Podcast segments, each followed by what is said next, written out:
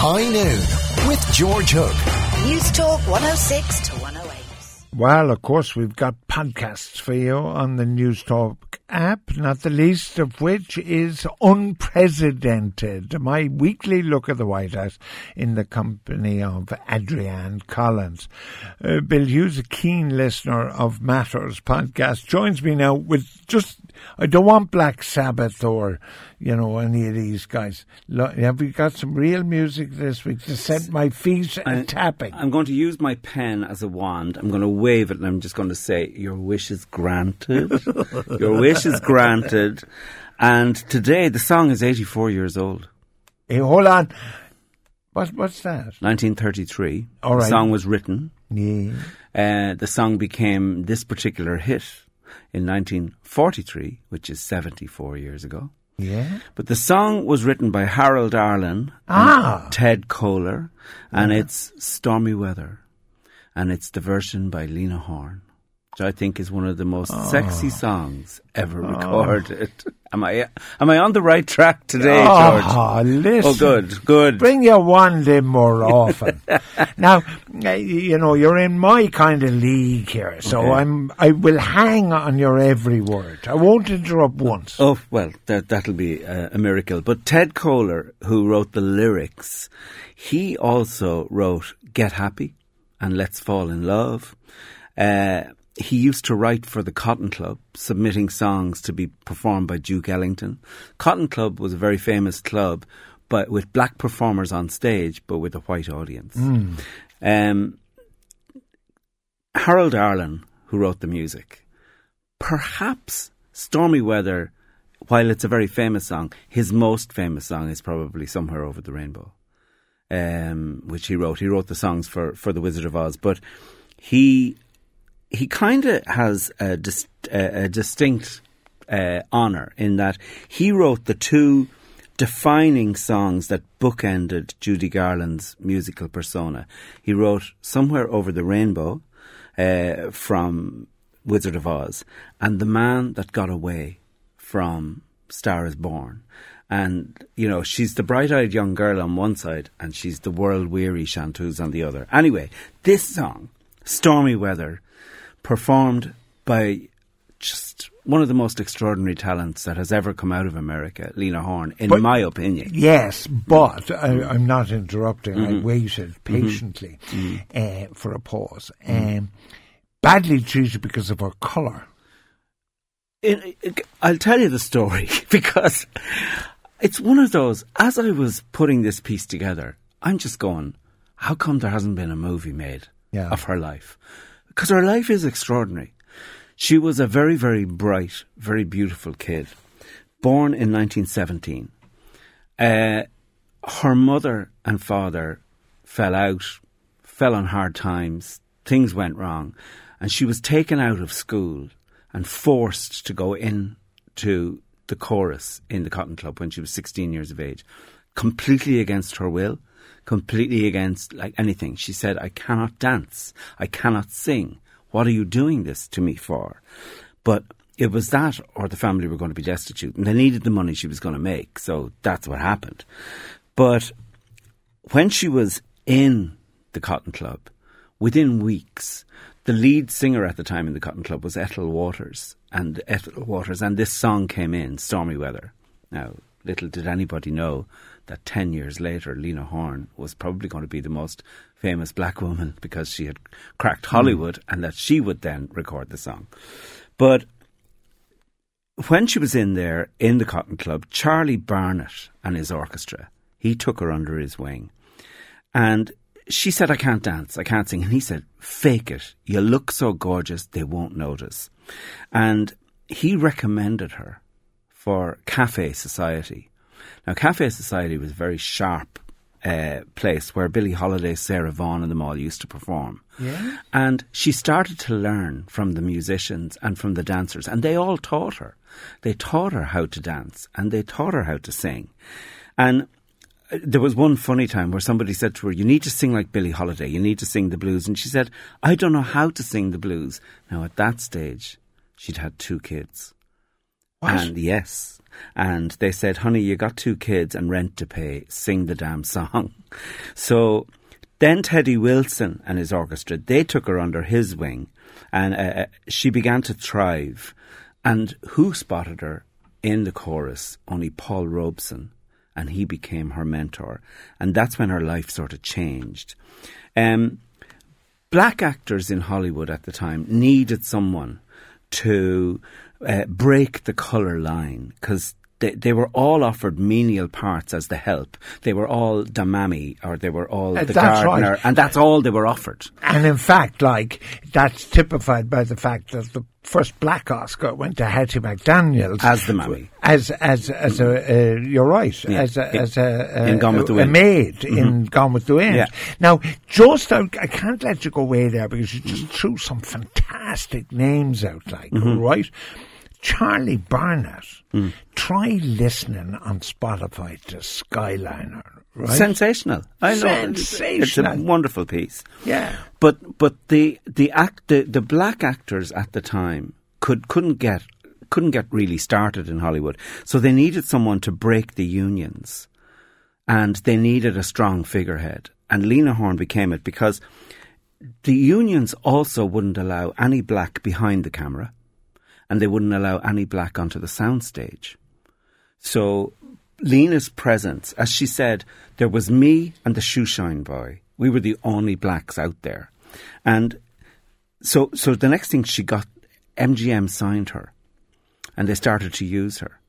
But they tried to pass her off as Hispanic. They said she was Latin. Yeah, because she was, in fact, we, we keep talking about Lena Horne and black, and we use the Mm. word black. She wasn't very black, in fact. She was very light skinned. So yeah. they were, therefore, they were always trying to pass her off, Mm. uh, in, particularly in film, where, where she was in a movie, they were always trying to pass her off as somebody who wasn't black. Yeah, but the problem with passing her off as Latin, it wasn't her doing, but all the black actors Yeah. thought she had gone along with it, so they all turned against her. So the next thing she got the part in Stormy Weather, the movie Stormy Weather. She got Cabin in the Sky, and then she got Stormy Weather, and this is the song we're going to hear today. And once she had that song behind her, they began to realise she was a star, so they sent her out to entertain the troops. All right. When she walked out on her first night to entertain the troops, all the white soldiers were up front, and the German prisoners of war were to the side, and the black soldiers were at the back. Well, of course, So there weren't very many black soldiers because black soldiers were viewed as like probably cowards, and they were primarily driving trucks and stuff. Oh, the, great, the uh, great, uh, what did they call it? The something ball, the Red Ball Express. I know you're like- an expert on the war, but there were quite a few black soldiers towards the end of the war. Yeah, Towards the end of the war. so she would. She, Yeah, that, that no, first time she got down off the stage, she took the microphone and she walked through all the white guys, and she went back and she Ah, sang to the black guys, Ah, yeah. and she was thrown off the tour.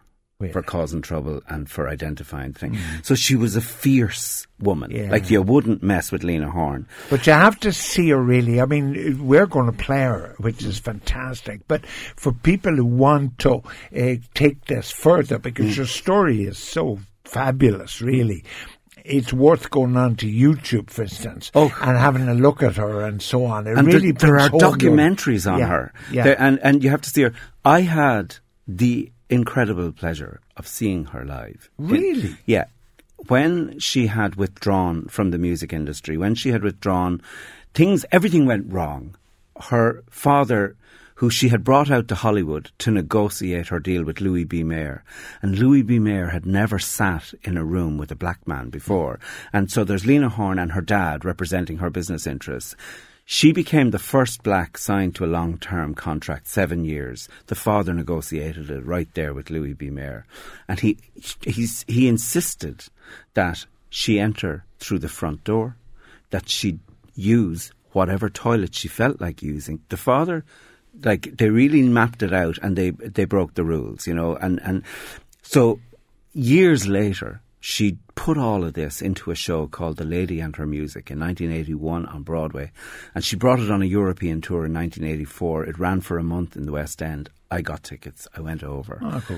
And it it, uh, it just blew my head, you know. And I but I still have Yeah. the double album vinyl, which according to eBay is now worth a lot of money. All right, uh, the big problem here, to be honest, is like I became a pal of yours in my declining years. I mean, if I was a pal of yours in the good old days when you were swanning around Nashville and the West End and everything, I would have carried ha- ca- happily carried your bags. I'd have let you. I'd have let you. Jenny Mac, le- let's have a listen. We have to. Just before we go to Lena Horne, though, you also mentioned Cabin in the Sky, which Yeah. was her first movie, which, again, I'm on memory here now, not fact. Uh, I think that was black and white. And I think there was a, a song in it, song can't remember, but it was about a train or something, wasn't it? It was Zippity Doo Dah. Zippity. that, was the song. And, Ah, and- yeah, and yeah. a great, great song. Absolutely. But we want Lena Horne and Stormy Weather.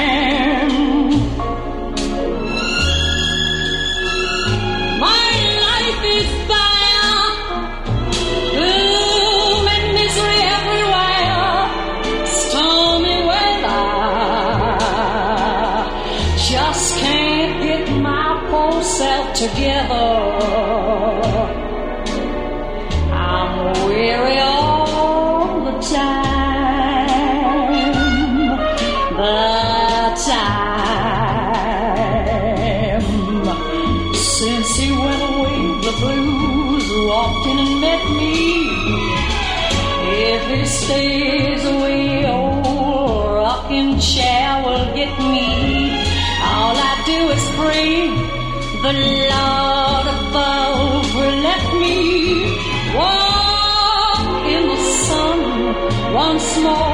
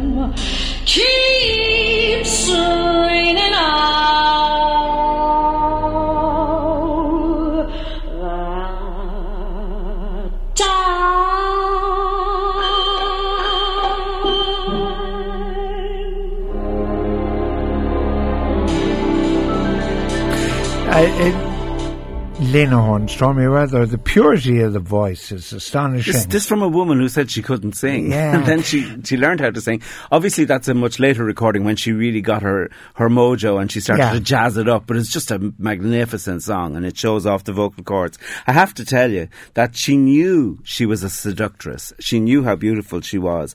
But she used to get really annoyed when she was to sing to segregated audiences. And she said, You want to take me to bed, but you won't let me walk in the front door. She said it herself from the stage. She used to get into huge Yeah. trouble.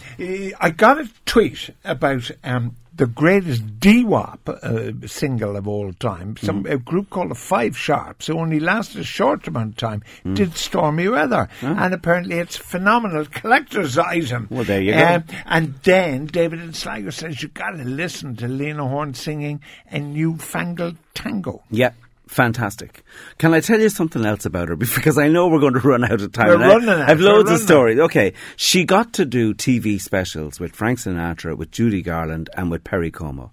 What happened on the Perry Como show broke the colour code in TV because the other guest was Gary Cooper. And Lena Horne came on, and Gary Cooper stood up to greet her. And he put his hand out and he shook her hand. No interracial handshake had ever happened Wow. before on television. It was the first. She was a ball breaker, a groundbreaker. But also, to, like you see, Coop was the great American at that point, Mm. Yeah, you know. yeah. So, like, he was an iconic figure in Hollywood. Yeah, and he knew there- what he was doing. He absolutely knew what he was doing. Look, all this is available on Spotify. You can stream it on George Hook's Essential Songs. On Spotify, all Bill's choices are there, uh, going all the way back. They're absolutely fabulous. What I'm going to do now is uh, I'm going to go to Spotify and get all the Lena Horne stuff. Yeah, because there's so much of it. But people should go to YouTube. They should look up, Yeah. and they should try and get the soundtrack, if in whatever form, to the lady and her music, because she sings "The Lady's a Tramp," "A Brand New Day," "Honeysuckle Rose," "Summertime," and "Someone to Watch Over Me." Incredible stuff.